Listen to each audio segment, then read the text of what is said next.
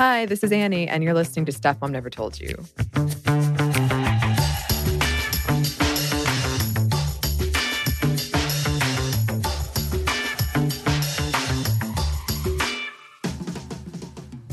As we mentioned in our part one episode on tabletop gaming with Tracy V. Wilson, we were going to do a follow up on tabletop gaming development. And here is that episode.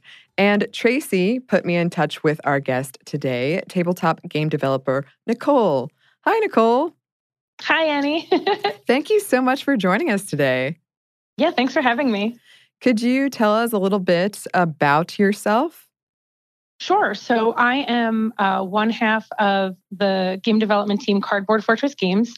Um, it's me and my husband. We made Resistor and Laser Riders and um, a game called Atari Atari Centipede, which is a game based on the old arcade game, which is pretty funny. Yeah. Um, and uh, yeah, we have like a ton of other games that are in development right now, but um, yeah, I, I, don't know what else to say. I'm like, uh, and during the day, I am a research analyst. I don't know if that's interesting. of course it is. I love, I love research. I'm such a research nerd. How did you get into tabletop game design? So, um, gosh, about nine years ago in like t- 2009, 2010, I started writing video game reviews. And through that, I got involved in the local video game development scene. Um, I live in Philadelphia. And there were way more video game developers than I could have even imagined. And we ended up starting like a little group that met once a month. And then that turned into like a weekly game dev meeting kind of thing. It was called Philly Dev Night. And um, my husband and I, we had we started dating in like 2011, and we would go to these meetings, and there would be game jams. I, do you know what a game jam is? I do, but I would love if you could explain it. Sure, sure, sure. So a game jam is just um, everybody basically has the same topic or the same general idea to work from, and you have a set amount of time to make a game. So ours was you have 24 hours to make a game, and the theme was pick an Oasis song title and make a game out of it. Oh. right. And I was like, wow, that doesn't sound interesting. And then I looked up Oasis song titles and I was like, oh my God, these are so bizarre. So um, my husband and I were like, well, we can't make a video game, but let's make a board game because we loved playing board games. So we were like, why don't we just make a board game? And we ended up making a board game that won the jam. And that is like where it kind of all started. We ended up like figuring out how to actually make the game and then putting it on Kickstarter. And then we learned how to work with publishers. And that that was kind of like the spark that started it all. May I ask what Oasis song title you went with? Sure. Uh, Roll It Over was the name of the song title. And uh. that, um, yeah. So the, the game is, um, it's called Resistor, and it's like there's uh, red lines, blue lines, or red and blue lines on each card, and each card is double sided, and there's a different image on each side, and you're trying to like connect your lines to go across the board. So if I was the red player, I would try to get like a full red line going all the way across the board. And Anthony, my husband, was like, "Oh, we should make a game where we should use the title roll it over and use a game where you have to like flip cards over and you're using both sides of the card so we ended up not keeping the the title but that was the song um, could you describe more in depth the what goes into making a game um, well I, am just very curious and i i'm yeah. not, not sure sure sure, sure.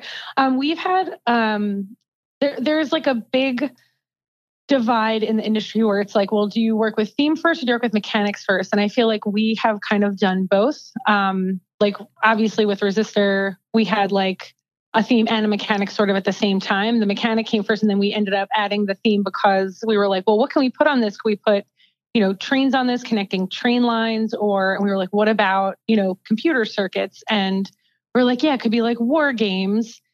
And um, that that was really funny because we were like, let's do war games, that old 80s movie. And then we turned the TV on and it was on TV. And we were like, well, that's a sign. Yeah.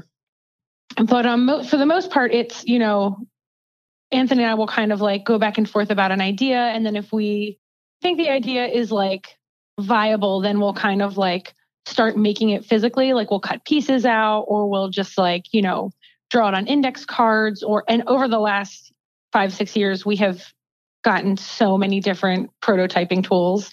Like we have, you know, we bought blank cards and we have all different kinds of dice and like we've cannibalized old games for pieces. So once we kind of play it a few times, that can kind of show us like whether or not we should keep going, whether we should hone it. And it's a little bit tough because uh, Anthony's a graphic designer. So he also wants to make the prototypes like look really beautiful right away. You know, if he makes a lot of cards and they look beautiful and takes forever to make them, and then, you know, one major thing is wrong that's on each card, you know, he doesn't want to just cross it out. If you had made them on like index cards or blank cards, and you could just cross it out and, you know, re-sleeve it. So a lot of people will use um, you know, they'll use the bare minimum pieces, they'll use index cards or regular cards, and their intent is to get the mechanics down and pitch it to a publisher, and then the publisher will take care of everything else. So it's kind of different for everybody. Some people go into it thinking like, I'm working on this game. I start with an idea, then I make the physical prototype, and then I'm going to kind of be doing everything myself and making it look a certain way. And other people are like, no, I just want to do the most basic prototyping I can, and then I'm going to offload it to somebody else who's going to do all the other stuff. Is that sort of the normal pipeline or the traditional pipeline, I guess? Like you would design a game and maybe have a prototype and then you would show it to a publisher and try to get them to to buy it and to make it or is there like a, a lot more kickstarter type things now and self-publishing i think that uh, a lot of people are self-publishing and i think a lot of people are self-publishing because they aren't sure how to get to a publisher. Does mm-hmm. that, I don't know if that makes sense. Yeah, no, totally. But we, I mean, now that we've been doing this for so long, I think that a lot of the people that we know are definitely the kind of people who pitch to publishers. And we've become those people because we don't want to do a Kickstarter. We don't want to have to worry about, you know, distribution and having all those games in our house and going to the post office and all that stuff, which is really overwhelming to me. Yeah. Oh yeah, I can see that.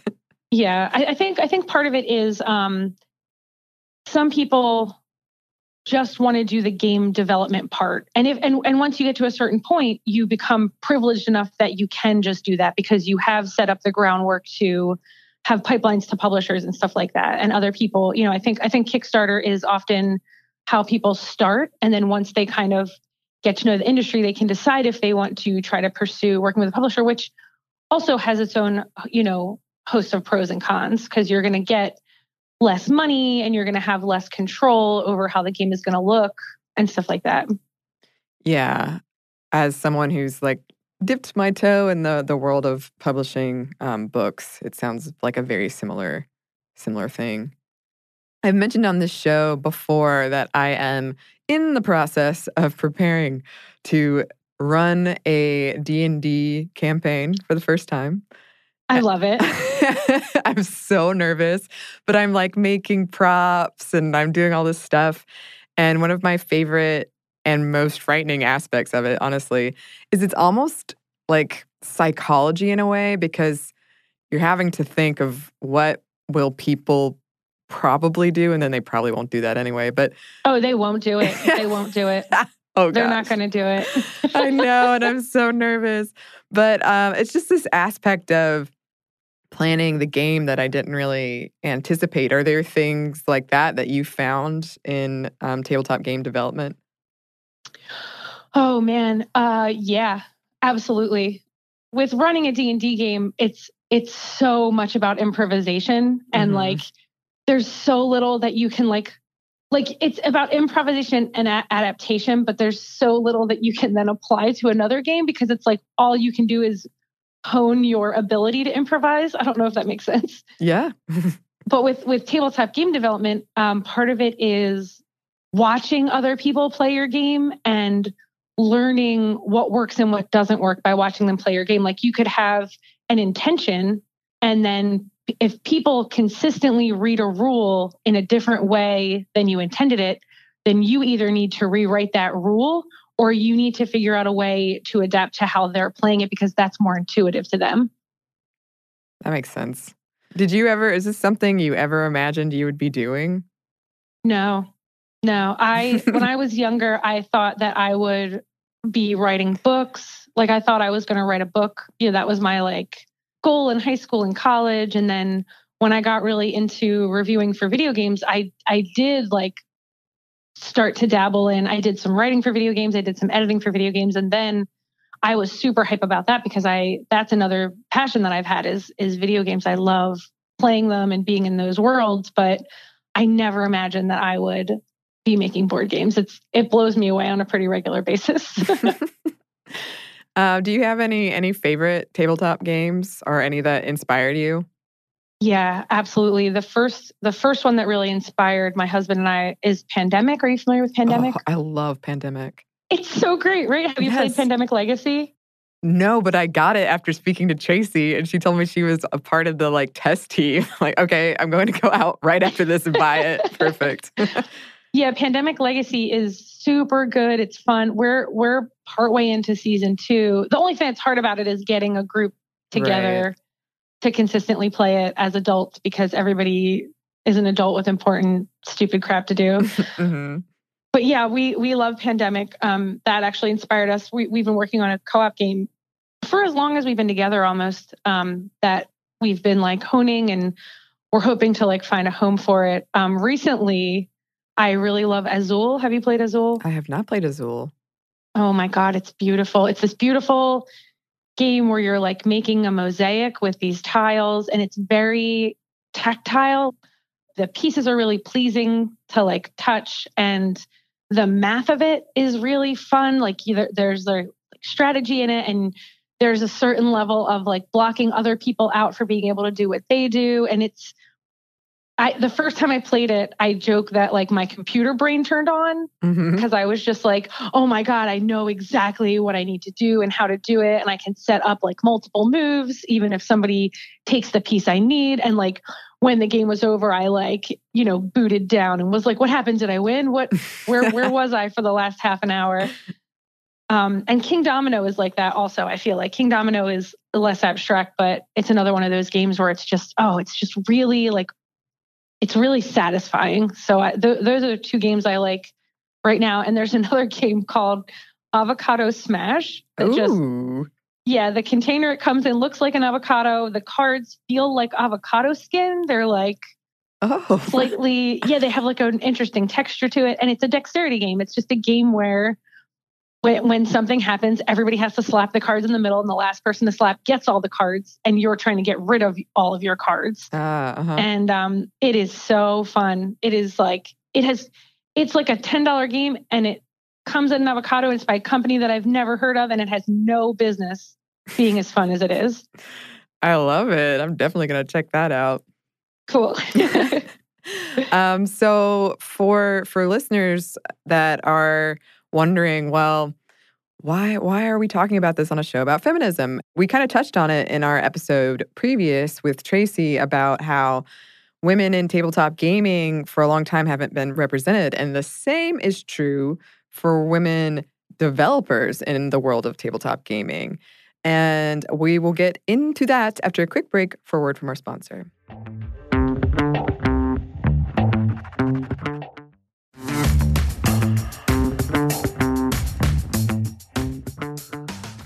We're back. Thank you, sponsor.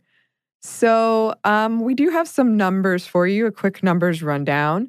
And some of these will sound familiar, but I think they're worth restating for this conversation. Like we mentioned in our previous tabletop gaming episode, the numbers of players and thus the profits from tabletop gaming are going up. And we included this number in that episode. The 25 best selling board games in 2016 were all designed by men, and the 19 nominees of Game of the Year awards between 2014 and 2016, none of them identified as women. And if we look at Gen Con, one of the largest and oldest gaming conventions, 2016's Gen Con featured 50% of speakers that were women, but in 2011, there was literally only one. And there's still so much work to be done because don't forget, in 2015, one of Gen Con's panels called Writing Women Friendly Comic Characters did not include any panelists that identified as women until ensuing backlash. Have you ever been to uh, Gen Con? I have, yes. I we've gone for I think the last four or five years. What's it like? Oh yeah, it's a it's a lot of white men. Yeah. It's a lot of white guys. Um, and it's you know, it's a lot of people who don't understand why women need to be more represented. And that's frustrating. That's super frustrating. I, you know, I'm in such a bubble of of people who are more progressive that going to events like that can be really jarring. Yeah. Um, and that article that that you're quoting, um, I read it and I was completely blown away by the numbers. I'm not. I wouldn't say I'm surprised. I think I'm. I think it's just seeing the numbers is just so overwhelming, you know, and yeah. I, and like I said, I'm I'm a research analyst by day, so data is my jam. So I was like, oh my god, this article is so great! It does such a good deep dive, and like look at her pie charts, they're so good. but um, yeah, Gen Con is, and and one of the things that's hard about Gen Con and going to PAX, the Penny Arcade Expo, and other events like that is I often get asked to be on panels and I get to the panel and I'm the only woman on the panel. And that I'm, it makes me self conscious because it makes me wonder if the only reason I've been invited to the panel is because I'm a woman. Yeah. And that makes me feel really like crappy about myself and insecure because I already have hardcore imposter syndrome, even just being there. Mm-hmm. And um, we did do a panel at 2017 PAX Unplugged called um, you know, women in gaming. And we were all white women. Mm-hmm. And afterwards, I was like, oh crap, we're all white women. So, you know, it's, you know, places like Gen Con and it, it's just, it's just so hard. It's so hard because there's, it's so overwhelmingly male and it's so overwhelmingly the kind of men who are like, you know, a lot of them don't have a problem sharing the space with women until women want to have equal representation and then they have a problem with it. Yeah. One thing that came out of the conversation that Tracy and I had about this is we both, kind of like you were saying, shared that in our experiences, it is a much more like progressive, diverse space. But um, Tracy was saying, because I've never been to to something like Gen Con. Um, I've been to Dragon Con, but that's very different. but um, something like that, where that's when she would notice, like, oh, it's mostly white dudes around. Um, so many white dudes. Hmm. Yeah. Like a sea of them. I did read something because uh, I'm also a language nerd. Um, and I read something about how there were more women manning the booth at Gen Con and how they were talking about like changing the language around that. I just thought that was interesting. Um, That's that is really interesting. Yeah, yeah. I hadn't really considered that before, but yeah, I suppose. Gary Gygax, the creator of Dungeons and Dragons, once told Icon magazine, quote, gaming in general is a male thing. Everybody who's tried to design a game to interest a large female audience has failed. And I think that has to do with the different thinking processes of men and women, which is just not correct. Um, right. No, there's so many things wrong with that. I know. I'm like, I'm not even sure where to tackle. Um, have you, and I, I'm going to assume the answer is yes, but have you experienced sexism in the world of tabletop gaming or other obstacles related to it? Yeah, I've um when I the first time I went to BGGCon, which is the convention centered around Board Game Geek, um, I I had I had not really I had not really worked many conventions before that. I had I had gone to conventions. I had gone as press to do interviews about video games, but I hadn't like been an exhibitor until you know we until we published Resistor.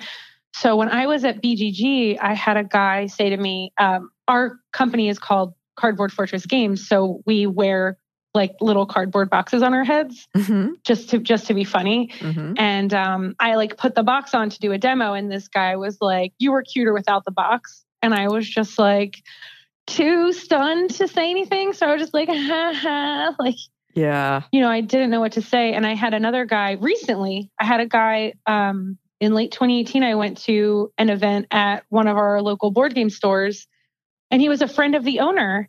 And you know, he was talking to a friend of mine who I also happened to be talking to, and he was like, "Oh, you make games?" Like he turned, like he didn't realize that I was one of the game designers at the uh-huh. event. He was like, "Oh, you make games?" I was like, "Yeah." And he was like, "Oh, well, how you know how do you make games?" And I opened my mouth to answer, and he said, "Oh, never mind. If you can do them, I'm sure anyone can."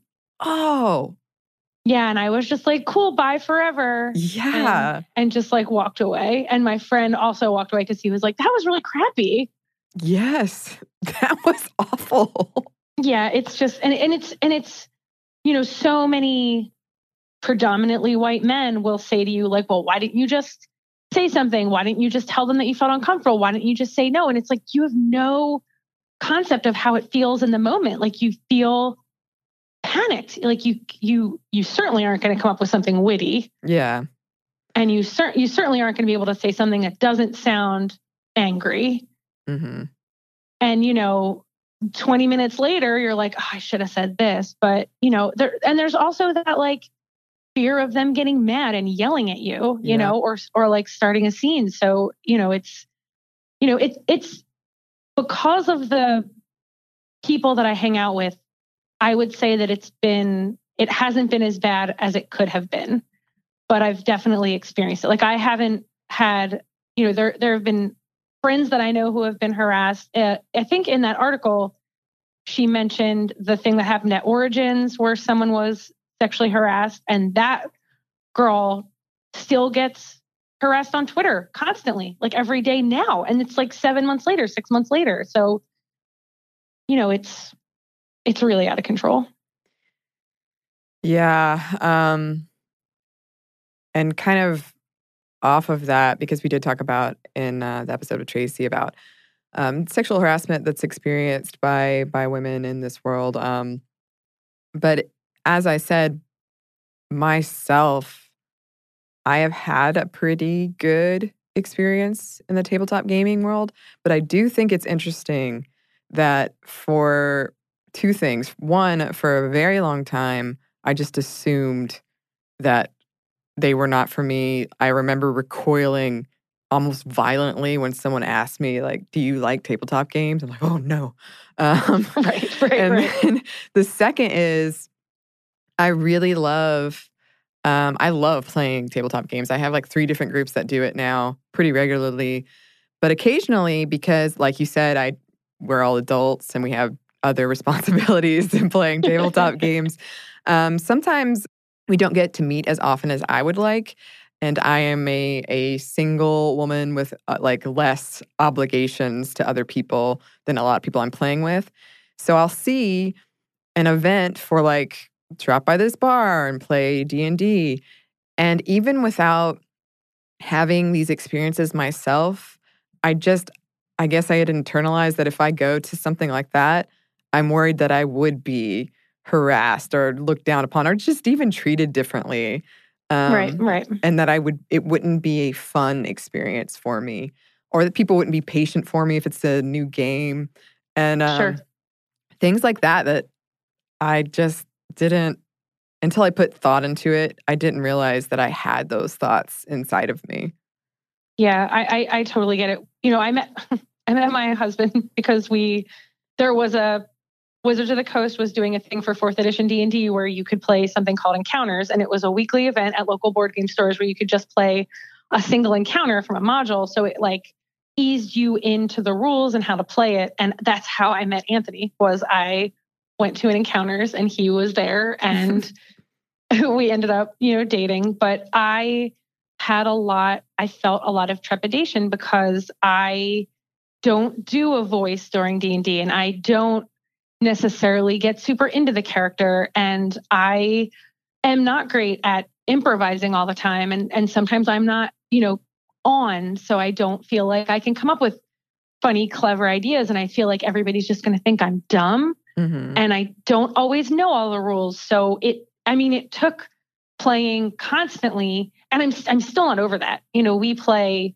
we have a monthly game of fourth edition that we play, and then we also have a monthly fifth edition game that we play that gets recorded and goes on YouTube. I can't tell you, I can't tell you how like that I get nervous every single time we record because I made the mistake of reading the comments one time oh no.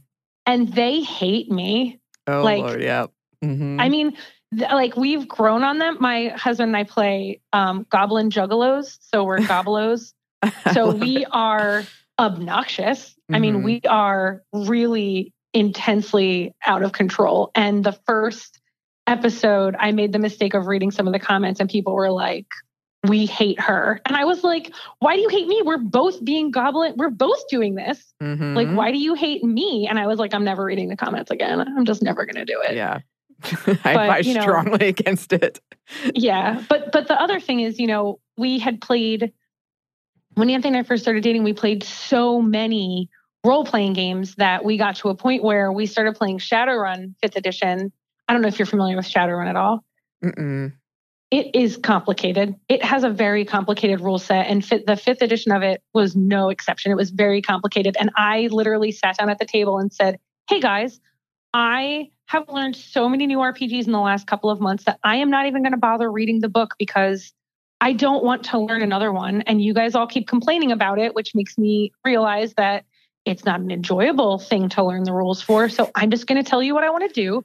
You guys tell me how many dice to roll, and I'm just going to role play and have a good time. And you know, it was one of the best times I've had role playing because I didn't put so much thought into like, oh, well, how can I min max my turn? And mm-hmm. how can I like be the best character possible? I was like, no, I don't want to do that. I just want to play some ass and have a good time. And it, it was fun. And and I feel like letting go of some of my self consciousness has been really hard, but has made it easier to play. And I also I have the same feeling that you do about playing new games with new people, new board games with new people, because you feel like I always have that panic of what if I don't get it?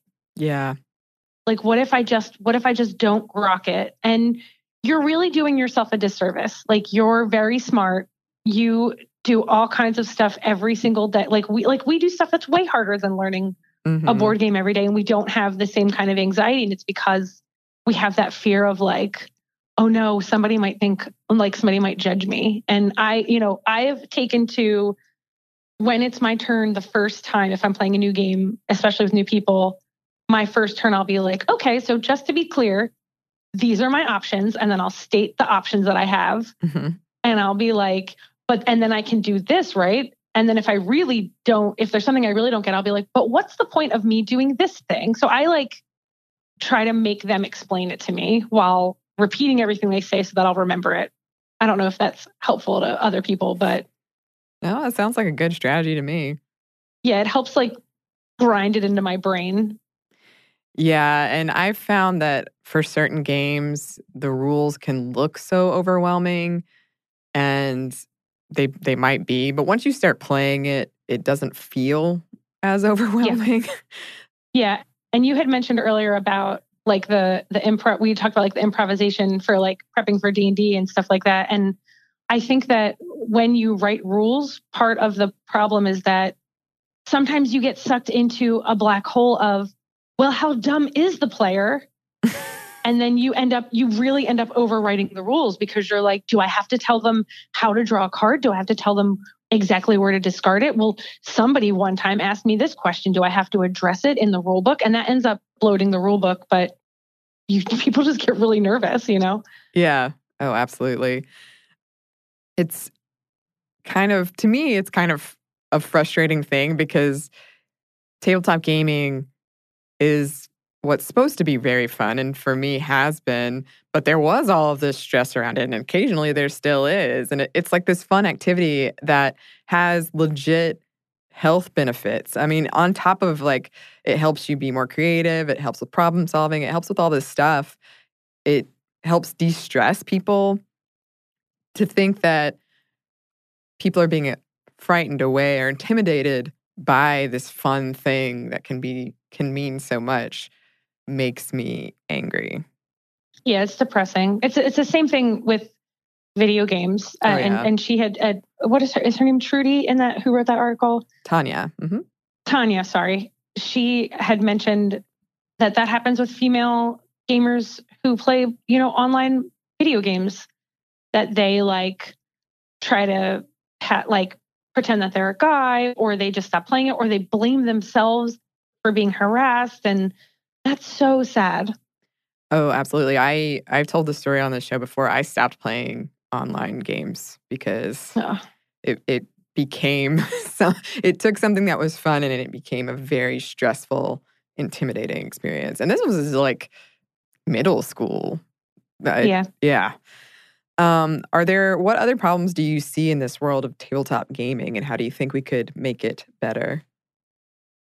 I know it's I a think- small question. sure. uh, one of the most interesting things about that article was that she talked about um, the art on the covers hmm and Yeah. how aliens and animals are more represented than women Yep. on those covers. And I was like, shut up. I was so mad about that. Yeah. And I think, you know, when when she wrote the part about One Deck Dungeon and how One Deck Dungeon is like prominently female, and how one guy was like, when you come out with a male version, let me know and I'll play it. Like that makes me so mad. I Mhm. think that I think that, you know, we talk about like, well, it needs to be more diverse, it needs to be more inclusive. White men need to be educated. Like, like white men need to understand. Like, and even, you know, I, I talk about that my groups are progressive and that's true, but you know, my husband the other day said, Well, I didn't really like Disney movies when I was a kid because I wasn't represented in them. Because he, mm-hmm. you know, he's not a princess. And then we started watching She-Ra and he's like, Well, I don't really like this show because it's almost all women. So why would I want to watch it? And it's just like, I just, I just don't know what to say to that. Cause I'm like, okay, but welcome to my whole life where Yeah. almost every single thing I've consumed has been, you know, male. And it didn't it didn't bother me until the last couple of years because when I was a kid, I was like, well, I just want to play, I just want to play video games. I don't care that every single game I'm playing, I'm playing as a guy. I just want to play video games. I love video games, you know, and you know, I don't mind that I'm not represented in TV shows. And, you know, you and I had talked about, well, it's because of internalized misogyny, you know, not only do I not mind, I kind of don't, I kind of don't like women. I kind of don't like myself. I kind of don't want to see myself up there, you know? Right. And, you know, it's, it's only recently that I'm like, well, no, that would be, you know, that would be really cool to see myself represented. And, and it would be really cool to have that experience. And I think that white men view it not as, they, they view it as something's being taken away from them hmm instead of, oh, well, this 2% has, you know, women on the horse, so I'm not going to play it because I, I don't see myself there. But yeah, can, can you for one second put yourself into a woman's shoes and realize that all the games that you love, like we, we aren't reflected in those? I, I don't know. And, and it's so funny because I'm like, the most important thing is to cater to white men and educate them. But like, you know, there's only so many times that you can be like, well, you know, we we should make more covers with women, or we should have more women. It's like, but but the white men are still going to fight against it, and yeah. I just don't know how to get to them. I don't know how to. I, don't know how to be like, hey, I'm going to mail all of you a copy of "Feminism Is for Everybody" by Bell Hooks, and can you please read it? there we go. right? Like everybody has. We're all in a book club now. Mhm. Let's all read this. Yeah.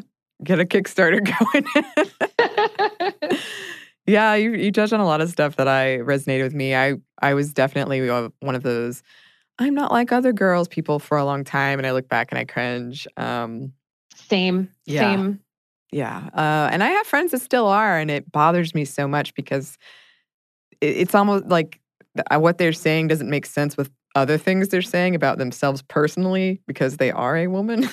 they're like, well, Right. women aren't they're just generally not as good at the x but i am Right. it Right. doesn't it doesn't track um and i totally agree that it's kind of this fear of change of things becoming more equal and i i personally think that we're just gonna have to we're just gonna have to keep making more diverse games and sorry about it if it makes you nervous. Yeah, they just they're just so threatened and I'm just like but can you introspect and look at that feeling of being threatened and like explain it? Can you explain it? And it's I it's all tied into Trump being elected and we could just talk about this garbage forever, but like it's super hard to see it as a as a general resurgence. It almost feels like in the world, you know, but Mhm. to, to like distill it down to just tabletop gaming yeah is is it just feels like a microcosm of everything else that's going on, you know? Yeah, I totally agree. And that's, we're talking about tabletop gaming, but we're talking about so much more. Um, if we if we look kind of at some numbers from that that study that we've been mentioning in this, it was a very recent study. It came out in December 2018, and it was called Analog Game Studies by Tanya Pobuda, And it was a sweeping look at the top 200 games on Board Game Geek, which is, correct me if I'm wrong, but it's sort of like IMDb, but for board games, yes? Yeah, absolutely. Um, and it, it found that generally a majority of board game designers are white men. Only 2.4% were white women, and only a little over 4% were non white men. Of the 200 games, only seven were designed solely or jointly by women, and that number is 12 for men of color. So those are very stark numbers. Yeah, it's crazy. Mm-hmm. Game designer Nikki Valens was the sole female designer for the 22nd ranked game, Mansions of Madness, second edition from 2016. And Valens was a co designer for the number 47th ranked game, Eldritch Horror, from 2013. Peggy Chassenet was the co designer for the legacy game TIME Stories, Time Stories, from 2015. And Suzanne Goldberg was a co designer for the Sherlock Holmes Consulting Detective, The Thames Murders and Other Cases, 1981, and number 65 on the BGG Top 200. The 179th ranked Exit the Game, The Abandoned Cabin from 2016, and the 113th ranked Village from 2011 were both jointly designed by Inka Brand, and Flaminia Brasini was jointly responsible for the design of the 142nd ranked Lorenzo il Magnifico from 2016. So that's just not a lot of diversity women represented in those the top 200 games. Um, when it comes to illustrators, the numbers are slightly better, but only slightly. Around 10% of illustrators of these top 200 games were white women, and around 7% were women of color. So we got a long ways to go to make things more equal. Seriously. Yeah. Um, so we have a little bit more for you, some some advice for making these things more equal. But first, we have one more ad for a word from our sponsor.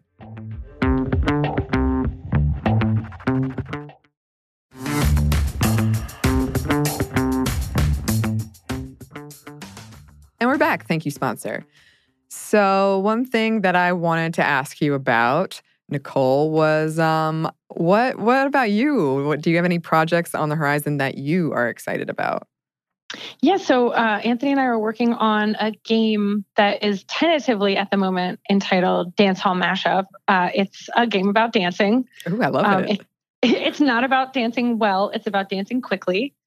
um, we uh, a friend of ours, Jason Tagmire, has um, he has a Patreon for his board game development. He basically puts out um, wallet games. They're like small games that are 18 cards. They come in a little wallet. They're all like uniformly the same size. But he was also doing something on his Patreon where he was doing postcard games. So the first year it was cult films, and you had to have the rules on the postcard, and then you would play. The components would be things that you could easily find in the house. And then the next year it was one hit wonders. So we did one for Spin Me Right Round. Mm-hmm. and the, the one hit wonders year was play everything with the postcard. So each corner of the postcard was a different dance move from the Spin Me Right Round video. And one person would basically spin the postcard onto the table, and then whichever corner was facing them, they would yell out that dance move, and everybody would have to do the dance move as fast as possible, and then slap the postcard. And the last person to slap would be out. It, would, it, it was a game that was for like a bunch of people. And then we were like, you know what? We could make this, but with lots of dance moves. Oh, I love it. so, it. Yeah, we spent an entire weekend just watching YouTube videos about how to describe how to do dances and mm-hmm. then made a ton of cards. And uh, we pitched it to some publishers in November, and we have two publishers who are really seriously interested in it. So I'm hoping that is the next game that we have coming out. We've actually, uh, so my husband was diagnosed with cancer last year. So we've had like, uh, we had kind of a year where we didn't do anything. And I think we're both feeling the pressure of, you know, we have to get back into it. We have to get games out because we, we published Resistor. And then the next year we published two games. So we were like, oh, next year we'll publish three games. And then life was like, psych. Mm, I'm sorry to hear that. So thank you. So yeah, so we're just like, we have a ton of prototypes that you know we've been shopping around and this is where it comes into play about pitching the publishers. When we went to pax unplugged in december you know we had five games. We had five prototypes that we were just pitching to any publisher we could get an appointment with. We were just like hey can we sit down with you? Cool five games. And we had the pitch down to like 10 minutes. We were like here you go two minutes a game. So we we have some some pretty promising leads there oh that sounds so fun I'm Thank a, you. I'm a big, I love any kind of game that gets you up and moving, and I love dancing, and I'm terrible at it. So this sounds perfect for me. yeah, I also love all those things, and I'm also terrible at dancing. So I, I totally get it. Well, keep me posted about that. Oh, absolutely. So for for anyone who's listening, any any woman who's interested in getting involved in in the world of designing a tabletop game, um, do you have any advice or tips for them? Yeah. Um, for oh, there's so many layers to this. Um, if you, I mean, if you've already got a game and you want to try to, you know, get it played, get it, get your prototype tested, um, there's something called Unpub, the Unpublished Game Network. It's unpub.net. Um, if you go there and you make an account and you put your games into there, you can kind of keep track. They have events all over the world, so they have these things called Unpub Minis, and basically you go to a local board game store and if you're you, you register for it you go to a local board game store and then you just show your prototype and and you know people come play your prototype give you feedback they have feedback forms you can even print out um, there's also uh, if you're on the east coast there's an event called metatopia which is in north jersey and that is literally just four days of playtesting prototypes and it's very heavily scheduled if you you know say you're like okay i want to have five playtests of my game, you can actually request one playtest to just be designers so then you can get really good feedback because it's only designers playing your game. There are also, you know, there's there's all kinds of playtesting communities. We have one in Philadelphia that is based on a community in Boston. It's called the Game Makers Guild and they're we're basically we're basically their first franchise is what I like to joke. so so we have Game Makers Guild Philadelphia, there's one in Connecticut. Um, there's also, uh, if you're in, you know, the Northwest, there's Playtest Northwest, which I think is in Seattle. Um, Emma Larkins runs a playtest group in Seattle also. Um, gosh, there's just so there, there's also like Protospiel, which is another thing that's sort of like unpub. And then there's, you know, events like PAX, the Penny Arcade Expo. There's there's one that's dedicated solely to board games. And Unpub usually gets a booth at these events. So you can register for Unpub at these events, which is really cool. Um, there's also Gen Con and um, I think BGG Con. They, they have this really intense thing that's called publisher speed dating. Oh, which is yeah, it's as horrifying as it sounds. Yeah. Um, you have like five to ten minutes to pitch your game to a publisher, and then the publishers just switch tables. So um, it's really good practice to get your pitch down to you know ten minutes um, on a on a more granular level, if you're looking for ways to actually physically make your prototype, um, there's a site called the Game Crafter, and they have basically everything you could ever need to make a game. So you can actually, you know, upload all your art, order all the pieces, and then order one single copy of your game. It won't be cheap, but it'll give you a really nice looking, professional looking prototype that you can then bring to events like this. Um, and like, honestly, if you're a person listening and you're like, oh my God, I live in the middle of nowhere, or oh my God, I'm way too much of an introvert to try to get into this stuff without knowing someone. I tell people all the time whenever I'm on panels, like, please, please email me. Please reach out to me. I'm happy to like find you someone, connect you with someone. You know, I don't, I don't do like mentorships or anything, but I feel like basically what I'm doing is kind of like a mentorship. It's just not officially called that. Um, there's also a group called Board Game Broads on Facebook. Mm-hmm. So if you they they are actually trying to run a specific mentorship program. So if people really want to, you know, have something that is more targeted towards specific help that they need, that's a great place to start. Those are all great resources. Thank you. yeah, that's awesome. Are there any um developers that are games that you're excited for coming out in the future? I made a list of lots of women in board games, but I don't know of anything that's coming out soon. Uh, Suzanne Zinsli, mm-hmm. who is half of Cardboard Edison, she's got a game called Ceylon, uh, C E Y L O N, that I think premiered at Essen, which is a big a huge board game event in Germany. And I don't think that one's available stateside because my husband keeps asking me when we can order it. so that's that's one game that we're definitely really, really, really eager to get our hands on. Other than Ceylon, I don't have any specific board games that I'm like super hyped to get my hands on. Well, you mentioned a list. yeah, I do.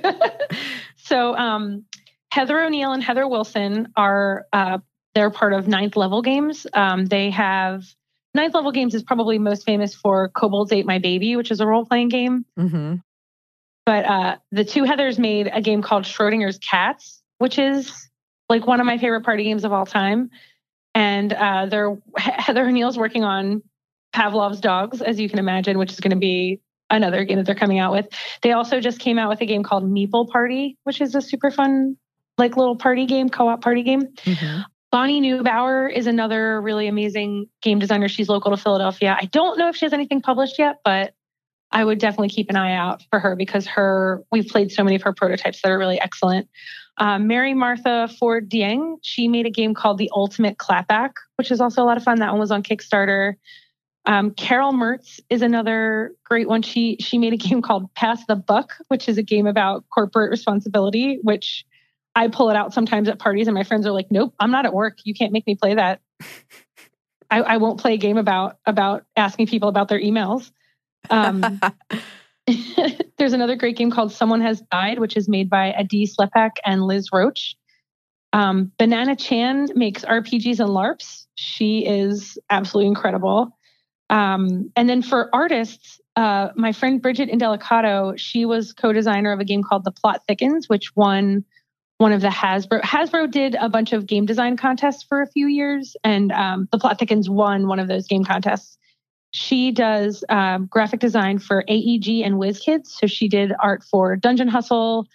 Um, I can't remember any of the other games that she's done art for, and now I feel terrible. Um, and Heather Wintervaughn did art for a game called Beneath Nexus, and also for the game Kids on Bikes, which is an RPG that's that's pretty famous. Um, there's also um, Shari Spiro, who she's the owner of Ad Magic and Breaking Games. Ad Magic is one of the biggest board game printers in the world, and Breaking Games is her publishing arm. So she is a badass lady. She's really amazing.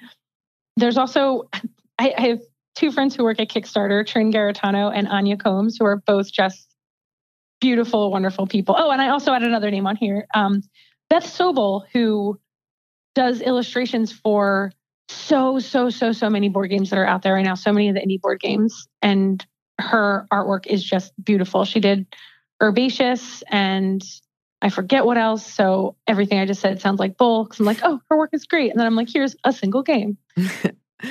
I believe you. I believe you. I think you check out. Uh, yeah, that's one point I would love for these episodes. The one that focused on playing, and now this one in development. Um, one point I would love for listeners to take away who maybe haven't had much experience in this world is there's so much out there. There's so much variety.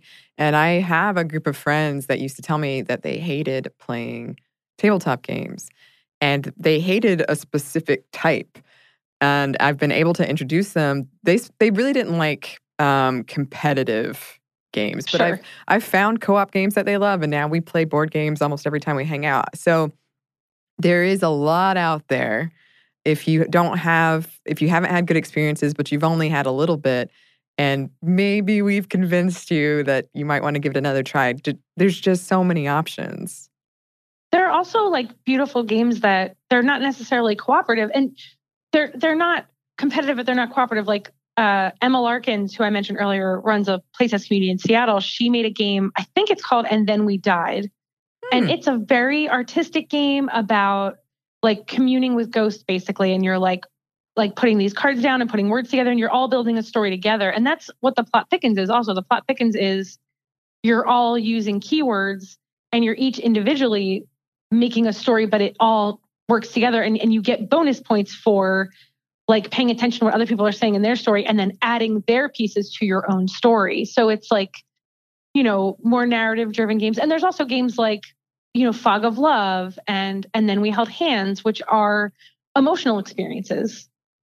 Yeah. so i feel like there's a lot more out there than just risk and twilight struggle yeah, and this very same group of friends that didn't like competitive games, one of their favorite games is Dixit, which is competitive, but it's kind of oh like oh a low Dixit. key re- competitive. Yeah. it's a relaxed competitive, and it's beautiful. Uh, I got my coworkers addicted to telestrations. Oh yeah, yeah, that's a good one. It's hilarious. yeah. Um, I like to end episodes like this with a very simple question. How do you think we could make the the tabletop gaming world more inclusive, either on the playing side or development side? I think that um, you know, for for the development side, the advice that I give to everyone is if you have an idea, just make it. And it, it's really, I know it's really hard to get over that fear, and it's really hard to put yourself out there. You know, I I have a lot of fear putting myself out there as a game designer and as a writer. And one the the thing about the community of developers is that there are a lot of awesome people and a lot of people pay it forward because they wouldn't be here without the help of others. Like when we got started, you know, I mentioned Jason Tagmire who does wallet games, and he said, Oh, talk to my friend Christopher Badell when you go to PAX. And he didn't tell us you know, talk to my friend who's the president of the company that made Sentinels of the Multiverse. He just said, talk to my friend Christopher Badell. And then we met him and we were like, oh my God, you're super important. This is intimidating. And he was so nice to us. He was like, oh, I only have five minutes. Talk to us for 20 minutes, gave us a bunch of advice. Like, and and now we're now we're like friends, you know, and and so many people were so generous with their time that that's how I treat people. Like that's why I run the Game Makers Guild. That's why I you know, try to do as much as I can. That's why I tell people like, you know, please reach out because I think that that's what people need to put themselves out there creatively. And I think that goes the same for playing games because a lot of people have that fear, like you said, of playing competitive games. And also they have a fear of of looking stupid. And I think that if people were a little gentler mm-hmm. with how they handle people, it would be it would be more welcoming. I mean, for us, it's it's been pretty welcoming and we've definitely hit some road bumps but i think that it was people's kindness that that helped. Oh god here i go again. I'm like if everybody would just be more kind like yeah. Um it's funny that you say that because i'm an extremely competitive person. And i for this so i have like three groups of friends i play games with. And for this group of friends that didn't like competitive games I had to learn to chill out a bit when I play with yeah. them. And yeah, you have to dial it back and that's hard. Yeah, and it was hard at first and I I still sometimes find myself getting angry because I just it's really funny, but I, I'm like, you guys are not being the right kind of competitive. But that's my own thing. It's supposed to be fun for everyone playing. And it is, I have a good time with them. I just that was something I had to like look at myself and say, well, if I want to enjoy this activity with friends of mine, then I need to modify my behavior a little bit. Um, so, yeah, I would say it's worth looking at your own playing habits. at least in my case, um, I would I would argue, you know, if you have a group of friends that won't play games with you, why is that? right. You know? I think a good I think a good litmus test for competitiveness is Bonanza. Have you played Bonanza? No, I haven't. Uh, Bonanza is one of the best. Like we love Bonanza and we hate the art. We love it so much and hate the art so much that Anthony one year for an anniversary gift made me a copy of the game on GameCrafter with cat illustrations. He replaced all of the beans in this bean farming game with adorable cats. He got like the ratio right, he did everything and just printed so that we would play it more. But Bonanza is really cutthroat and it's like, it's really about like screwing other people over and like you can kind of like make alliances, but like you don't have to honor them at all. And like if you play with a group of people who are all super nice to each other and they're like giving each other cards and being really kind to each other, like Anthony can't stand it. Anthony's mm. like, y'all are playing this game wrong. so it's funny because sometimes I'll play with people who are who are like really friendly to each other, and those are the kind of people that you don't want to play a competitive game with, or you want to play like a cooperative game with. But then I'll play it with Anthony and his friends, and they'll be like, you know, I would stab you for a cocoa bean right now. And I'm like, cool, that's we have a really good friendship. I love this. So it, it is like it's it's reading the room, it's reading the people that you're with. And it's and, and like you said before, there's just so there's such a there's so much rich diversity in mechanics now that you don't need to play a game that's going to end friendships. yes, yes, I would advise against it. and I do think that that's a great point reading the room and also just the number one one of the rules of the internet it's don't be a jerk. Like I'm competitive oh, yeah. but I'm nice about it or at least like there are certain people that are competitive and so mean that I won't play with them. Right. And those are like the sexist, misogynist that I was afraid existed in this like D&D world that I didn't go to. Right. Um that's one thing. That's that's nobody's having fun except them and maybe their like specific group of friends. But um I I do think that there is a vast array of game types and mechanics like you were saying so that you can find a game for you and your group, your specific group you're playing with. Yeah, my husband will tell you that I'm salty when I lose, and that's that's 100% true. There there are definitely times when I'm like I'm to flip this table. oh, we have like there was one session of D&D that will not we won't speak about it. it's great. I love it. oh man. In in our 5e game that was like recorded on YouTube, like our chaos sorcerer like set the bar on fire and almost killed me and I was like yo, Ryan, real life, I will actually kill you in real life if you do that again.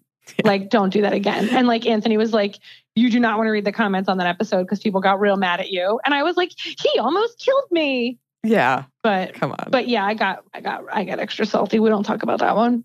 It's funny how how invested and real it can get. Yeah. well, thank you so much for joining us. This has been so lovely. Yeah, thank you so much for having me. This is great. Where can people find you? So um, on Twitter, um, I'm CB Fort.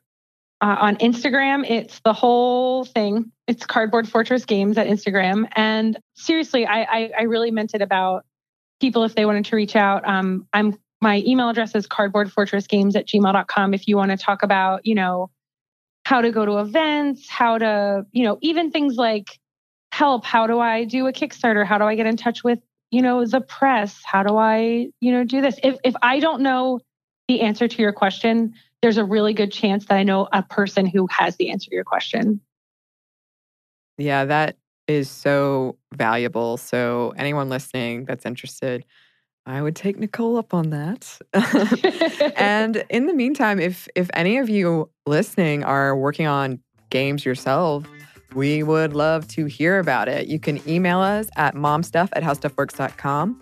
And you can find us on Twitter at momstuffpodcast and on Instagram at Stuff Mom Never Told You. Thanks as always to our producer, Andrew Howard, and thanks to you for listening.